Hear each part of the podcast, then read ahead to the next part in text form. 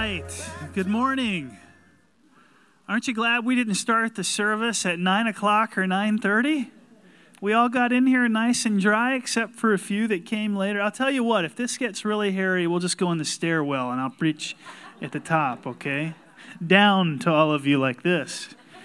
No, you can open your Bible to James chapter 4. James chapter 4. If you're visiting, we'd love to have a welcome card as a record of your attendance.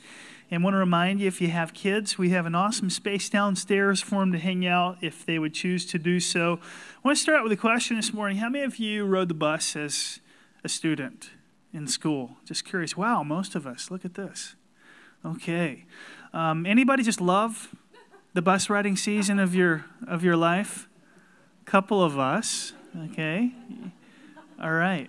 So, anybody here hate the bus riding season of your life? That's the majority. That's wow. Um, I was a bit of a terror, if I might be honest, um, to my driver as a kid. Uh, I remember smashing, uh, students, close your ears, a stink bomb on the floor of the bus as a kid. Um, I was dumb enough uh, to think that uh, I wouldn't be found out. I mean, if you think what a foolish decision that is, right? There's a limited amount of students on the bus. Eventually, they're going to discover, of course, who um, it was. Today, I'm a substitute driver, and in part, I think it's to give something back to the system that I abused, okay? So I remember uh, one day in my high school, as all the buses pulled up to, to the school, this, this is the South. Um, we had down there something very popular called a spirit rock. Did spirit rocks ever hit the Midwest? This is a huge rock that they'd bring in and sit in front of the school, kind of close to the sign, maybe on the opposite side of the road, and students could spray paint it anytime they wanted in the middle of the night. They'd come in, Happy birthday, Jim, you know, or whatever they wanted to do, or Go Tigers, you know, or what have you. Was a spirit rock. Well, every school had a big spirit rock. Well, when you think about it, what a dumb idea is that, right? I mean, you're giving students the privilege to write anything and everything they'd want in the middle of the night on a big rock that you wouldn't have time, presumably, to paint over if it was something, you know, illicit or uh, bad language or what have you. Well, I, I remember a very dark day in school um, when there was something uh, very racist one morning painted on the rock. Um, it was a time when uh, some things were, were happening, I think, in LA, and they kind of uh, spread out in fingers in different cities and in areas across the country. And I just remember seeing this and just not knowing what to expect at school that day. And at school that day, there were high tensions, and, and, and everybody was emotionally um, just on edge. And I remember uh, in the commons area of the school seeing a fist fight break out between some African American students and some white students, and teachers got involved, and punches were thrown, and it was just a terrible, terrible, dark um, memory in my mind, and people got hurt. And while central Wisconsin, uh, I think, is a bit isolated uh, from this kind of thing, um, I'd say maybe the Midwest in general or the North in general, um, I, I, do think this kind of thing um, let's not say racism, but violence in particular is is common. It just it happens in academic settings. It's it's unfortunate. And emotions just kind of become unraveled and things are said and someone else takes offense and boom, a conflict breaks out. Um, and while they're typically a little more civilized, I think we'd say the same is true of our homes. The same is true of our workplaces. The same is true of our family reunions. The same is true of all kinds of interactions with people that we know and love as believers. And James speaks to this uh, in today's text. James knows that there are sinners in the world. He knows uh, that there are principalities and, pow- and powers that are active.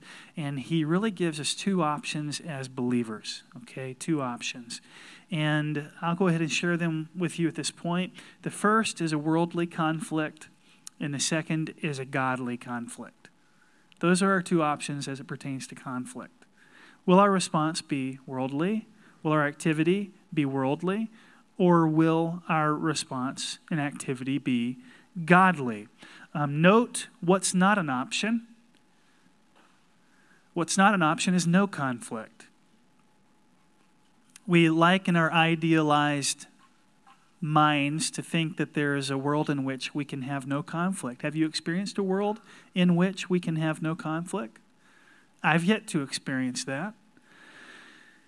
There is conflict in life. There has always been conflict in life. There will always be conflict in life. So the question becomes um, not is there or isn't there, not can I avoid it or, or can't I. The question becomes what do we do with it? What do we do with conflict? And do we respond in a worldly way or do we respond in a godly way? And James is a helpful source because James draws from very personal experiences. I mean, if you think about it, being the little brother of Jesus, he would have seen those who confronted Jesus. He would have, he would have seen those who mistreated Jesus, those who arrested Jesus, perhaps, and certainly those who crucified Jesus. Uh, yes or no, James saw his share of conflict. Yes, he did. And so he is, uh, in my opinion, um, a valid person to speak to this uh, subject matter. Uh, not only did James see, um, as in large part a third party, um, conflict, James saw his brother respond to conflict in a very uh, perfect, gracious, godly, helpful, healthy way. He saw Jesus respond. Um, and so now James is pastoring this mothership of churches in uh, Jerusalem, uh, has lots of influence. This is the church that makes doctrinal decisions. This is the church that's the final straw when it comes to revolving, uh, resolving conflict between parishioners at various churches or bigger kind of uh, issues. Things are hammered out here. Things are taken care of here. So James is in a leadership position, and he needs to, as a part of this particular leadership position, resolve a ton of conflict. That's his role, keeping unity in the church. And so, like it or not, it's his job, not to mention he's trying to shepherd a group of Christ followers in a primarily what culture? What's it, Jewish culture. So these are people that don't believe Jesus is the Messiah. So there's a lot, a lot of contention. What you may not know, we did mention this in our introduction to the book, is that James would eventually die due to a conflict. The conflict would lead to a fight. The fight would lead to a riot. Uh, they wanted James to stop preaching and teaching about his older brother, Jesus, and he chose not to. And so, like they seized Jesus, they seized James. Uh, they arrested him. They took him to the top of the temple and they threw him off of the temple. And he hit the ground and did not die. And so they surrounded him with a mob and beat James to death. And that is how James died. And so I want you to see that James endured and, and ultimately was unable to endure what he's bringing to our attention today, which is conflict. Because I want you to see him as an authority on the subject. He experienced it firsthand. So I hope that makes him a credible witness. And what he tells us, again, is that we have two options. We can handle it like the world does, or we can handle it like God does. James 4, verse 1, this is kind of his thesis statement, his opening. What, qua- what, what causes and quarrels, excuse me, what causes quarrels and causes fights among you? This is his big idea. This is his question. The remainder of what he's going to say in these uh, 10 or so verses that we're going to read to you today is really the answering of this primary question, this main idea. What causes quarrels and fights uh, among you? And before we get into that, how many of you have had this very same question? How did we get into this argument? What's caused this squabble? Um, why is that couple fighting constantly? Um, why are those people enemies? Why do they hate each other? Why do those business partners split up? Why do they do that? Why?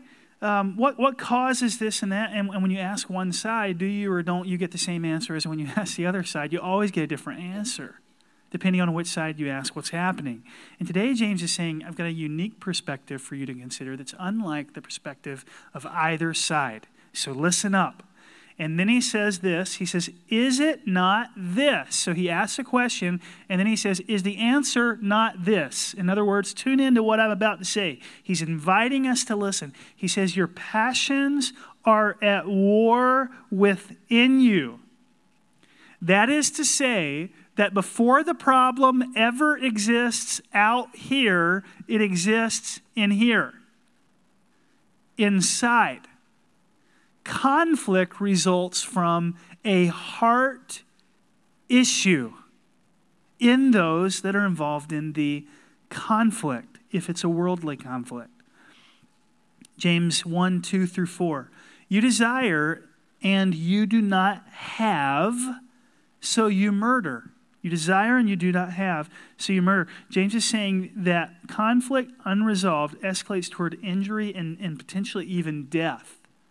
And we know that it does. It doesn't take but one flip through the news to know that this is the way conflict often ends. And he says, um, you, you covet, is what he says, basically. You have, you want something you don't have. What is that? That's coveting. He says, You covet, you can't obtain what you're longing for, and so you fight and quarrel. He says, You do not have because you do not ask. Then he continues, You ask and you do not receive because you ask wrongly and you spend it on your own passions, you adulterous people. What a charge. Do you not know that friendship with the world is enmity with God? Therefore, whoever wishes to be a friend to the world makes himself an enemy to God. So when, J- when James is talking about worldly conflict, and he actually uses that word or a form of it, um, he gives a simple definition of what it means to be worldly therein. He says, worldly means basically that things are put together, put, put, it, put together in a way that Satan likes, in a way that Satan prefers okay? That is to say that when things, anything, is organized in a way that Satan would approve of it, that he's glad, Jesus grieves. Jesus hates that. Um, when Satan says, Yes, that's exactly the way I want it, there's never a time where Jesus says, Well, that's also the way I want it. That never happens. So Jesus says, uh, that's not the way things ought to be when Satan says that is the way things ought to be. So that's when something is worldly. When dirt roads, a number of us live on dirt roads, aren't maintained, what happens? Eventually, water and vehicle traffic causes ruts. And what happens if you don't have good tires? You get stuck in a, literally, not proverbially, a rut. You can get stuck in a rut when the roads aren't maintained. And uh, James is, is telling us worldliness is where everybody is traveling, um, and there are well worn ruts in the road, and they're so easy to fall into, and it's very difficult to get out of them. And James gives us three traits in, in particular of worldly conflict. First, he says, uh, we've read the verses, that they begin with our passions. They begin with our passions. Um, emotions become untethered. okay? They rip us apart. People are hurt. People are angry. People are defensive. People are upset. People are frustrated. People are afraid. True or false? This is how conflict begins, right? And and conflict uh, is is inaugurated by these emotions that are off kilter. We've all been there. James is exactly right. It's how conflict begins. Um, I'll, I'll, just tell you that that um, I, I, hope I, I hope this is the case. That this is all escalated by young children. I hope that's the case. Because I find that at this season in my life, my fuse is shorter than it ever has been. And I want to bring, give you a little insight into the sinner that is your pastor. Um, I'm reading this book right now. I, I feel like uh, Robert De Niro in anger management, okay? I'm reading this book right now called Emotional Intelligence 2.0. May I recommend this book to you? I rarely recommend books to people in large part because I rarely read books. but I'm reading one now. And this is very good for me. This is very good for me. It's been awesome for me. And it has in the back, if you order the hard copy, and I'm assuming if you order a digital copy, this is the way it works too, um, a code that you have that takes you online and you take a test to find out how emotionally batty you are. And after reading the book and after putting its tips into practice, you take another test to see how your EQ or your emotional intelligence has improved. So, what is EQ? Let me just go off the record and talk to you about it for a minute because I'm learning a lot and I want to share it with you generally, hoping you'll pick up this book. Okay? Um, what EQ is, research has discovered it's emotional intelligence, it's different than IQ we, I learned, cannot change our IQ. Our IQ is not related to nurture, our IQ is related to nature. It is what it is. We're either brilliant or we're not, or somewhere in between. Okay? EQ, we can change. And that's emotional intelligence. And it has, according to these authors, four quadrants uh, the first is self awareness. Self awareness. Are you aware of the fact that you're becoming emotionally unstable when you're becoming emotionally unstable? I found this out about myself. I'm completely aloof to the fact that I'm becoming emotionally unsta- unstable. I have no clue until I've already blown up. I have an inability to perceive myself as a third party. I'm getting better at it. The book's teaching me how, but I don't have any self awareness. The second quadrant is self management. Once you're aware, what are you able to do to repress, to contain your overreactions, your defensiveness, your anger? Are you able to manage that? Third, social awareness. What do you see happening in other people? Are you aware of other people's emotions? How many of you would say um, that's an important part of leadership? Being aware of not what other people are saying, that too, but what other people are thinking and feeling. That's important. And the, in the fourth quadrant, social awareness is the third. The fourth is uh, social management. Are you able to manipulate in healthy ways how other people are feeling once you've kind of diagnosed how they're feeling? Okay? And this is what they found. This is what they found. I have historically been a person to laugh at this kind of stuff.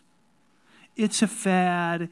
It's latest research, blah, blah, blah, blah, blah. Things will never change. They never, they have never changed. They never will change. The Bible says so. There's nothing new under the sun. Research, blah, blah, blah, blah, blah. God is, God is cutting me at the knees in my pride right now in lots of areas that are showing how the Bible and science are so incredibly complementary. And here's what they've discovered about EQ the top quartile of, of, of people that we would have said have succeeded in the corporate world You know what they don't have in common? IQ. A very small percentage of them have a high IQ. You know what they do have in common? EQ. They are able to know when they are becoming unraveled, and they're able to fix it. And they're keenly aware of when others are becoming unraveled, and they're able to fix it. And while it was not known that this was all happening for decades, those are the people that have gotten promotions, not the people who are brilliant. And so having a high EQ results in higher salaries, higher promotions, better, uh, what some, most people would say, better quality of life. And so all of this relates to, in James' words, whether we respond in a worldly way or a godly way. Okay? And so what I want you to see is that friendship with the world and responding the way the world responds is enmity with God. It's not the character of the Father. God doesn't respond in those ways. Therefore, James says, whoever wishes to be a friend of the world makes himself an enemy uh, of God. Um, and so, the first, he says, uh, conflict, worldly conflict, he characterizes it as having begun with our passions. Okay, this stuff starts internally all of a sudden everything becomes external, but it starts from within. And he says, perhaps to our surprise, it involves simply coveting. The essence of coveting is we want what they have. I want what he has. I want what she has. They have power, we want that. They have influence, we want that. They have children, we don't, we want that. They have a great job. I want a great job. They're smart. I want to be smart. She's healthy. I want to be healthy. And we want to take from them so that we have it and they don't, or at least just so that they don't have it. It's coveting. James says, Hey, did you notice that you forgot to ask God for that? If you have not, you ask not. Did you notice the things that you long for, you failed to ask your Father for? That's important. If you want what they have, you shouldn't covet them, you should ask Him. And sometimes people have asked God and God has said no, or, or, God has said not now, which he, which he does. He does often. And so what looks like a conflict with other people is at its root a conflict with who? With God. Because we're angry he didn't provide. And so we look to fix that by focusing on some, someone else. We're not happy with, with what God's given us, so we're going to envy somebody else. So James says conflict begins with that. It begins with emotion. And then one of its traits, second, he says it explodes into fighting, into quarreling. And one of the most popular ways uh, of contributing, contributing to a fight, even if it stays internal, is when we question the motives of other people. Have you noticed that about human nature? We take it past what somebody's doing and we judge them based on what we think, why we think they're doing it.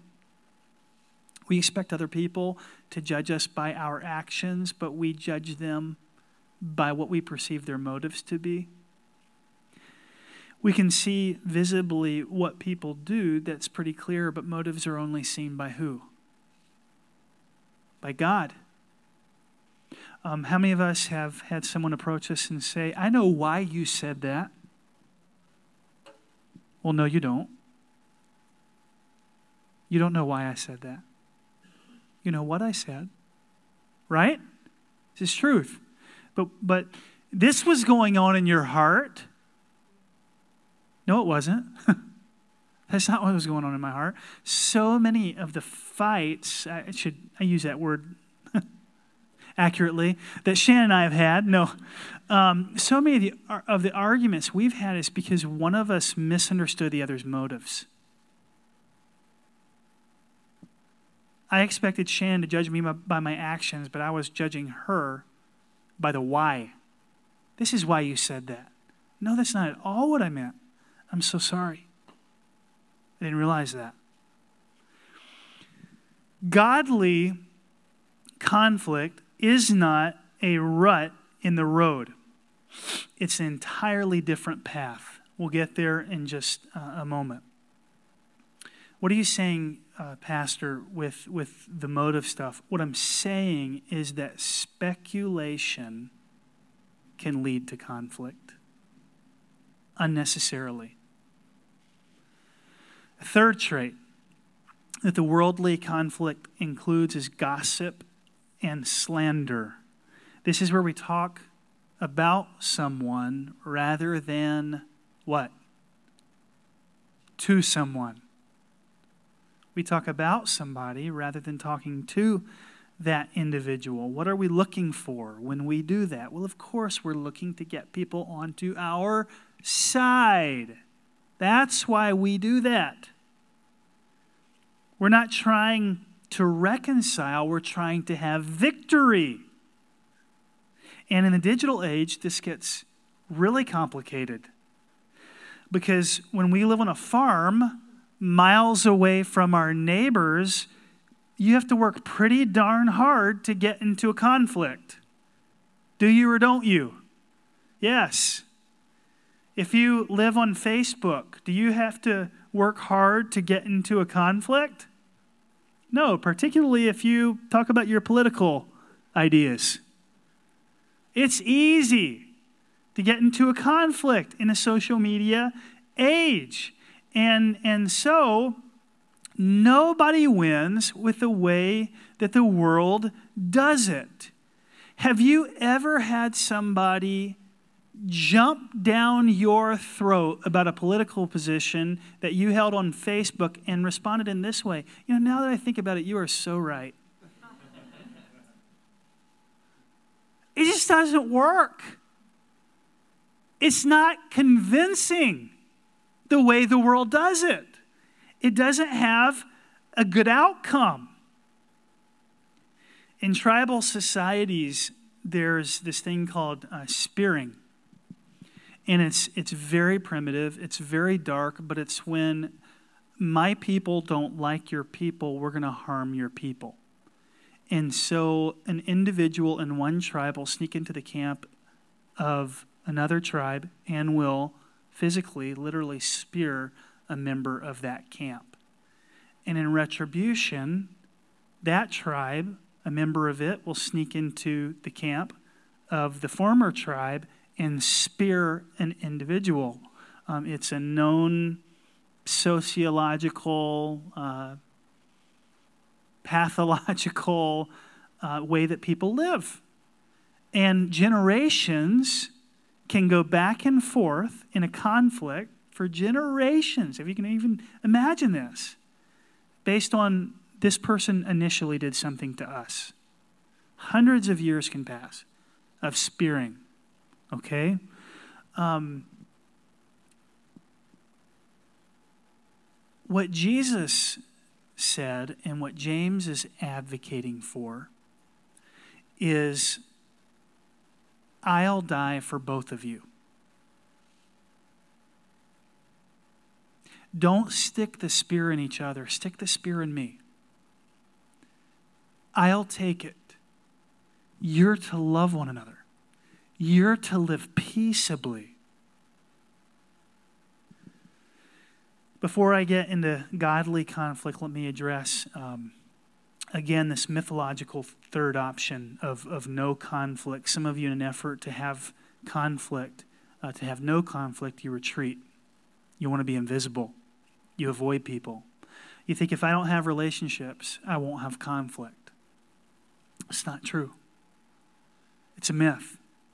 This is where people um, grow up in a home and they see so much conflict between mom and dad that they never want to get married. They never want to have uh, children. Uh, they don't want to have a family. This is where someone is betrayed by a friendship, and so they uh, won't let anybody else get close enough to them because they don't want to be hurt again. Uh, this is where someone goes to a church and they get hurt at that church, and so they leave that church and go to another church. The idea is if I don't have relationships, I won't have conflict. True or untrue? It's false. Conflict is wherever we are. It's wherever we are. I want you to understand the goal in life as it pertains to conflict ought not to be to avoid conflict, it ought to be to have godly conflict. Godly conflict. Um, there's another great book um, that I'll only mention by name and then I'll give you a tiny synopsis called Crucial Conversations. So good. Um, but the idea is it's a myth if we think that our only two options are confronting that person and it blowing up, or not confronting that person and living in hell for the rest of our lives. That's a myth. There's an option in the middle where we can have godly conflict, where we can have gentle conversations that address issues in kindness towards one another, with truth and grace. This is where James is going, verses 5 through 10. Or do you suppose it is to no purpose that the scripture says he yearns jealousy over the spirit that he has made to dwell in us, but he gives more grace? Therefore, it says, God opposes the proud, but gives grace to the humble. Submit yourselves then to God. Resist the devil, he will flee from you. Draw near to God, he will draw near to you. Cleanse your hands, you sinners, and purify your hearts, you double minded. Be wretched and mourn and weep. Let your laughter be turned to mourning. Humble yourselves before the Lord, and he will exalt you. James first reminds us that God's Spirit lives inside of us. Therefore, he's involved, the Spirit is, in godly conflict. In verse 5, James says, We ought not just be governed by our emotions, we ought to be governed by the indwelling power and presence of the Holy Spirit. If you ever looked at the life of Jesus and said, as, as I've thought, how did Christ do it? How did he turn the other cheek? How did he tell Peter to put down his sword? I mean, how did he maintain that level of composure? He had conflict. Jesus did. He had a ton of it. Some of it was public, some private, some with a person, some of it with a mob. Um, how did he not have worldly conflict? It was by the power of the Holy Spirit. Jesus didn't cheat. I had a roommate in, in college that wrote uh, a, a, final paper on um, it was easy for God not to sin because he was God. Nothing could be farther from the truth. His professor scolded him for it. Jesus was fully human. He added on to his divinity humanity. He was tempted in every way, the scriptures say, as we are, except he did not sin. And it was hard because he was fully human. We too ought to be governed by the Spirit of God and not by our emotions. Amen? Amen. When we start flaming out of control, we need a spirit to be in charge of us.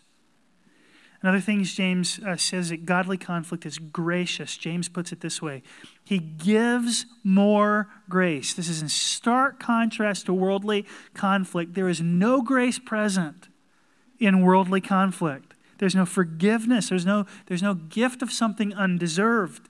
But in godly conflict, God dispenses grace not to one party, but to how many? To both, to two parties, and both parties take the grace that God has afforded them and they in turn give it to one another.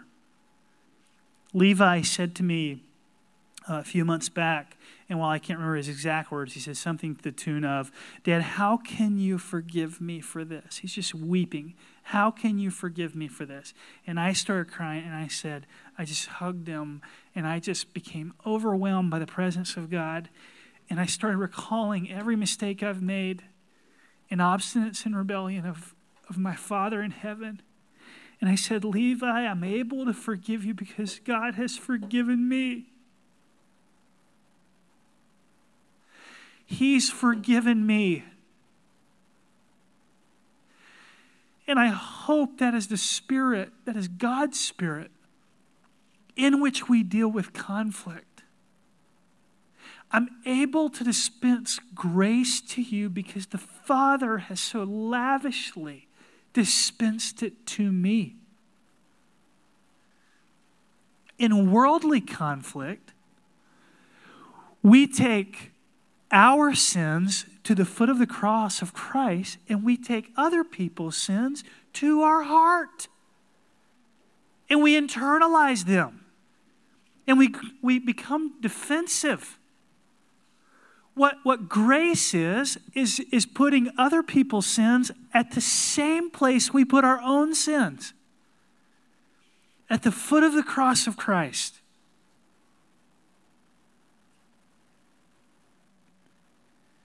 The third thing James says when he's talking about godly, and there are others in here that I haven't gotten into, but I chose three. He, he chooses humility. He says Christians ought to choose humility, not pride and arrogance. Proverbs 3:34 he says God opposes the proud but gives grace to the humble. Worldly conflict, I think you would agree, is marked by pride. It's characterized by pride. Godly conflict is marked by humility. Pride says, I am more important. I am better. I am right. I will win. It's not about the we, it's about the me. James says God opposes people like this. How many of you would agree with me and say, I do not want to be opposed by God? I want to have him on my team. I don't want the creator of the world against me. I want him with me and, and for me. It's a big deal to be opposed by God, but God gives grace to the humble. One author said, No one can ever say, I'm humble. It's true, isn't it? I mean, just imagine if I came up here today. My name's Pastor Zach, and I've been pastoring the mill for almost 10 years. And by now, man, I'm telling you, I have grown quite humble. I mean, you wouldn't listen to anything else I said. We don't talk about our humility. What we say is, the author continues, I am a proud person pursuing humility by the grace of God. It is a constant pursuit. So let's bring this full circle this morning by returning to James' original question What causes quarrels and fights among you? The answer to his rhetorical question is worldliness. It's doing it like the world does it. God's got an entirely different plan for our arguing. Let's pray. Father, I just ask that you would continue to speak to us, continue to change us, continue to open up our hearts and minds to an understanding of ourselves. Lord, help us to change. Help us not to talk about changing. Help us to change. Help us to be aware of when we're moving from godly to worldly. God, help us to live in the beauty, in that, in that narrow spot between not having any conflict and living in misery and having a major conflict and blowing things up. Help us to find that space where we can, where we can honestly gently, graciously confront the situations that need to be confronted. Help us to live in the middle, Lord.